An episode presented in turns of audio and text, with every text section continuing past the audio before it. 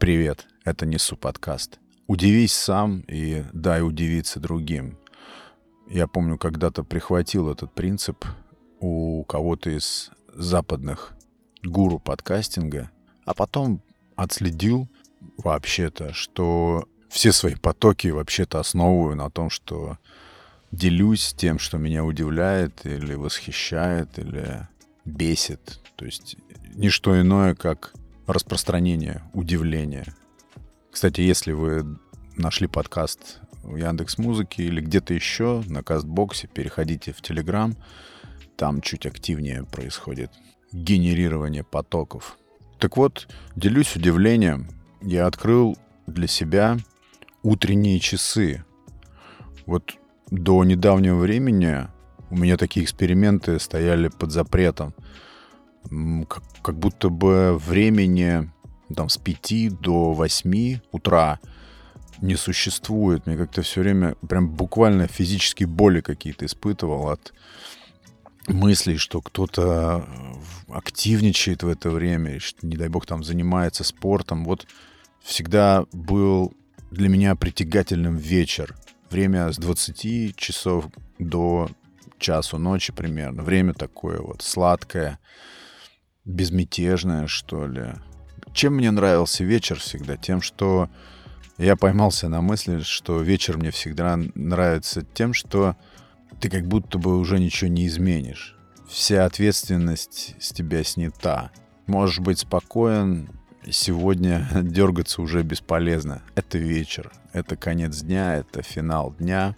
И все, что можно сделать, это уже завтра. Сегодня можешь просто добивать, доживать и ну, не дергаться. Довольно долгий стереотип и э, все укреплявшийся и укреплявшийся. А тут весь вот октябрь я решил, опять же, как-то стихийно это приживилось в расписание, использовать ранние часы, попробовать эти ранние часы. И вы знаете, что-то поменялось. Я вот те же самые эпизоды стал записывать в период, э, вернее, в, интервал, в интервале с 6 до 7 утра. Единственное, кто мне в этом мешает, это граждане, господа, которые прогревают свои машины э, вот этими ранними часами. И чел, я его очень уважаю, э, который вывозит мусор.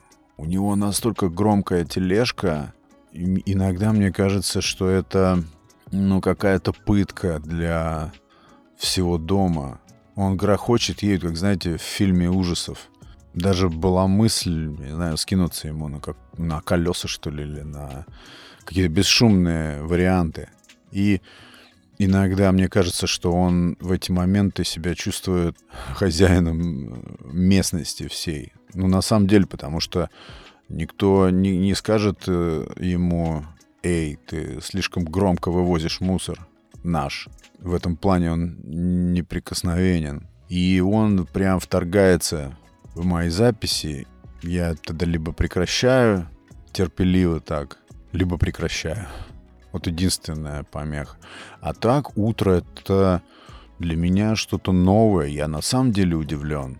Прежде всего, как ни странно, утро держит голову в покое раньше мне были страшны, на самом деле, утра, потому что мое стандартное утро складывалось из того, что я, просыпаясь, распечатывал самые гнусные, самые убийственные и болезненные мыслишки, автоматический отброс куда-то в прошлое.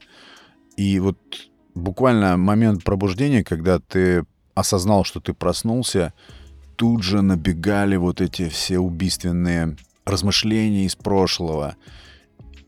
Это напоминало всегда как забивание себя камнями, как это на Востоке происходит с грешниками. Просто забрасывание камнями. Первые полчаса после пробуждения всегда были просто сущей какой-то жутью для меня. Это, естественно, формировало потом день тут интересную тоже штуку узнал. Ну, не то чтобы это прям открытие, ну, все время все кажется очевидным, особенно простые какие-то вещи.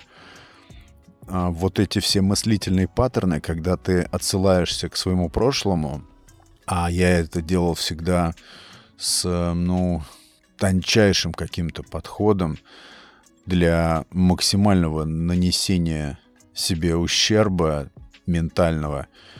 Вот это все, оказывается, ну опять это не изобретение велосипеда, но бывает, что какая-то мысль 300 раз мудрая, она приходит к нам, не знаю, на 115 раз. Не знаю, у меня так вот, по крайней мере. Ты можешь эту очевидность вылавливать отовсюду, но пока ты не дозрел до ее осознавания и уж тем более применения в жизни, все будет оставаться на уровне теории. И вот что до меня дошло, это то, что проваривая, бесконечно прогоняя свое прошлое, особенно вот как я по утрам, ты формируешь свое прям ближайшее будущее. Ничего в моей жизни не будет более удивительного изучения взаимосвязей, вообще связи между тем, что и как ты думаешь, и тем, что вокруг тебя происходит. Слишком уж, слишком много подтверждений тому, что эта связь не просто существует, а она прямая. И вот в своих вот этих вот пробуждениях когда-то я тут же запускал вот этот процесс создания ментальной нагрузки. Я из прошлого... Меня не интересовали какие-то мои достижения или какие-то победы, прорывы или моменты, где я имел успех это меня не интересовало. Меня все время интересовали поражения, моменты в памяти, где я был раздавлен э, какими-то обстоятельствами или воздействиями на меня других людей. И, знаете, я уже где-то говорил, но ну, это такой самоанализ, да, может быть, что-то и у вас подобное происходит. Мне доставляло удовольствие даже, наверное, сбор вот этих всяких негативных обстоятельств. И м- особенное удовольствие доставляло создать предельное давление на себя. Как, я не знаю, как условие существования. Но представляете, когда ты устраиваешь себе такую а, адскую инквизицию прям с самого утра, с пробуждения. Это же но это не жизнь на самом деле. Очень важно наблюдать за тем, э, что ты думаешь и как ты думаешь, какие э, мысли у тебя зациклились. Зациклились, врезались уже в сознание настолько, что ты автоматичен в воспроизводстве всего этого. А вот утром совсем другое дело. Или, может быть, я дорос до того, чтобы, не знаю, себя чувствовать спокойно. У меня полно проблем, но это очень прикольно и плодотворно, знаете, развить в себе способность выгнать все это как бы за забор. Пусть все это подождет там за забором, а я пока поживу, пока понаслаждаюсь какими-то простыми вещами. Вот в этом случае утро, тишина. Особенно мне приятное ощущение, что все еще спят, если ты рано подорвался. Подорвался. Плюс еще рекомендуется, ну, ото многих я слышал, интересных людей, что рекомендуется приучить себя э, просыпаться, пробуждаться в одно и то же время. Я думаю, что это очень тесно связано с физиологией, с процессами чисто вот на химическом уровне. Вообще все время привычно думать, что настроение, настрой и вообще эмоциональный фон — всегда зависит от каких-то внешних обстоятельств. Ну, там, не знаю, как дела на работе, как, э, какова погода, или что было вчера, что предстоит завтра. Ну, такие вот обстоятельства какие-то, может быть, поддавливающие. Но я почему-то никогда не учитывал фактора вот такого внутреннего физиологии человека.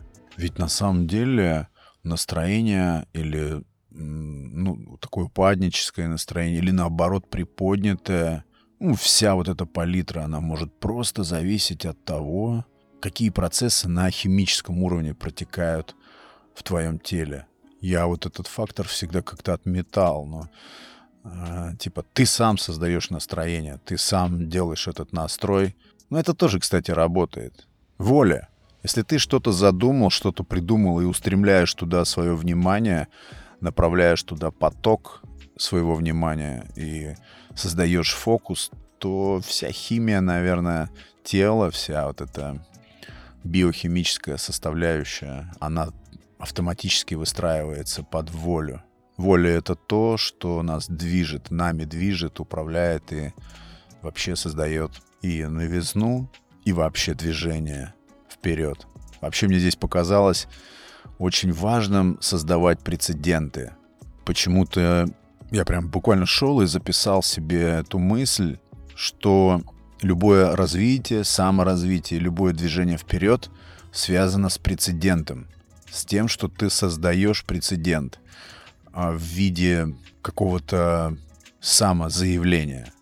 Вот всегда дела шли вот таким образом, все текло по таким схемам, и вдруг ты объявляешь, что вот почему я там написал вот эту в Телеграме небольшую заметочку про никогда. Это ведь очень классный инструмент, а, допустим, смены привычек. Зарекаться вообще здорово. Это так классно взять и отрубить себе какую-то... отрубить. Что-то, что тебя просто давным-давно уже истощает, и ты чувствуешь, тебя это раздражает. И все вот эти народные пословицы, там какие-то изречения, никогда не говори никогда, или не зарекайся, там, как в песне поется, да? Да надо, наоборот, зарекаться. Ничего абсолютно страшного нет в том, что ты для себя произнесешь и будешь этому следовать. Там, например, я никогда больше не подниму руку на своих детей. Вот я, к примеру, я с этим грешил, минута откровения. Прям была проблема. Это я просто автоматически протаскивал это из своего детства. Я не скажу, что меня прям сильно колотили, но эти эпизоды бывали. Это просто первый пример, который мне приходит на ум, когда я думаю или говорю про никогда. И вот я не помню, как это произошло, прозрение, я просто себе дал зарок, это давно уже случилось. И это случай, когда ты должен произнести именно то самое «никогда», без, безоговорочно. И таких случаев очень много. Тот же, например, следом у меня идет мысли про алкоголь. Это же так просто, это же так эффективно взять и остановить эту злую, разрушающую привычку. Алкоголики, не считайте меня, ну или выпивающие люди, не считайте меня душным. Я буду здесь очень долго и настойчиво топить за трезвый образ жизни, который существует, и он прекрасен уж. Простите меня. То же самое. Ты просто говоришь «никогда». Как Шварценеггер говорит, нет плана «Б». Все. И как бы потом тебя судьба, жизнь э, не тестила, ты должен оставаться верен своему «никогда». И куча всяких мелочей. Вот еще сейчас вспомнился, у меня один приятель был с района. Вот как-то договорились с ним встретиться, и он пришел на эту точку, где мы договорились, вообще с другой стороны. Вот не знаю, почему вспомнил этот случай, но он сюда тоже как бы присовокупляется. Я говорю, ты каким маршрутом-то шел, что ты оттуда пришел? Он говорит, а я вот там никогда не хожу. Это давно было. А э, тот вариант, который он сбежал, он пролегал вариант маршрута пролегал через станцию. Ну, такая она там мрачная станция, мрачный такой полустанок, и там м- вот эти прекрасные мини-рыночки, которые живут почему-то и в вечернее, и в ночное время. Ну, сомнительная такая локация. И хотя мне всегда было интересно именно там пройти, попровоцироваться, попровоцировать адреналин и все такое. А вот он мне объяснил, я этого места избегаю. Я лучше пройду там двумя километрами больше, и я никогда там не хочу ходить в ночное время. То есть человек в мыслях о безопасности тоже создает вот такой вот зарок. Так что зарекаться — это вопреки всем вот этим пословицам, это очень здорово и эффективно. И особенно эффективно для тех людей, которые не любят каких-то постепенных эффектов, а любят мгновенный эффект, который тут же начнет работать. Да и к тому же, когда ты произносишь слово «никогда» в отношении пагубных каких-то вещей, очевидно вредных для тебя, то ты начинаешь сразу же получать пользу, и она закрепляет как бы вот эта выгода, она закрепляет это самое никогда, укрепляет, отметая все сомнения. Я не знаю, сколько это продлится, я имею в виду привычка просыпаться рано, но пока мне это очень нравится и удивляет меня. Одна из лучших привычек, кстати, удивлять себя время от времени. Я от этого точно зависим. Мне кажется, молодость души а, определяется как раз именно потребностью себя удивлять. Замечали такое? Ну это же здорово, когда наедине с, со своим внутренним голосом ты себе говоришь, вот это ты дал, ну и ну. Только у меня потом все равно обязательно следует саботаж. Я обязательно э, сам для себя все обесценю, и все вернется на ноль. Но это тоже процесс. Друзья, посмотрел фильм «Гуммо». Я даже не знаю, очень хочется поделиться, но есть опасения, что... Да и все равно, что все могут разделить такое кино. Мне это кино посоветовал старший сын, ему 17. Меня, конечно, очень удивило э, то, каким образом он набрел на этот фильм. А выяснилось, что на этот фильм сослался какой-то шведский, по-моему, очень известный рэпер молодой. Я давно не получал таких впечатлений от фильма. Фильм 1997 года. Наверное, не рекомендую его, а если рекомендую, то только тем э, киногурманам, которым по душе какая-то запредельная достоевщина. Но мне кажется, что если бы наш Федор Михайлович смотрел этот фильм, то его бы тоже временами скручивало. Потому что, я не знаю, кто там автор сценария или режиссер, не изучал на самом деле. Пошел гораздо дальше, чем Достоевский в изучении и описании обратной стороны великолепия человеческой жизни. Но это не фильм, от которого ты получаешь удовольствие, но я его получил именно от того, что день-два после этого еще ходил и проваривал некоторые сцены из этого фильма. Давно просто не было такого махрового а, артхауса перед моими глазами. И я в ходе просмотра постоянно задавался вопросом, как же этот парень, сын мой, мог выйти на такое кино. И было, конечно, приятно от того, что вроде как я поставщик фильмов для его просмотра, а здесь все случилось наоборот. Мы все-таки, ну, не знаю, мое поколение в 16-17 лет э, были, ну, не то что целомудренней. Да, нам было вообще неведомо то, что они сейчас просто уже знают на бытовом каком-то уровне из-за вот этой вот заинформированности. Двоякое было чувство. С одной стороны, именно то, что он проводит такие киноэксперименты, а с другой ты смотришь на него и думаешь, вот ты уже в курсе всего того, что в этом фильме показано. Но любое кино отражает жизнь, разные ее грани. Хорошее кино хорошо отражает. Поэтому, ну, я считаю, что такие фильмы, даже, может быть, запредельно темные, запредельно непрекрасные, намного лучше, чем вот эти разъедающие своей, не знаю, ширпотребностью какой-то сериалы на наших каналах. Просто какой-то один сплошной блуд. Все, выключаю кинокритика. Но это кино, конечно, Гуммо 97 -го года, ну, прям вообще не для всех. Это я хочу заранее сказать. Это фильм о вещах, которые гораздо ниже дна. Но вот такие мысли, друзья, в этот вторник. Спасибо вам за внимание, за прослушивание. Оставайтесь здесь.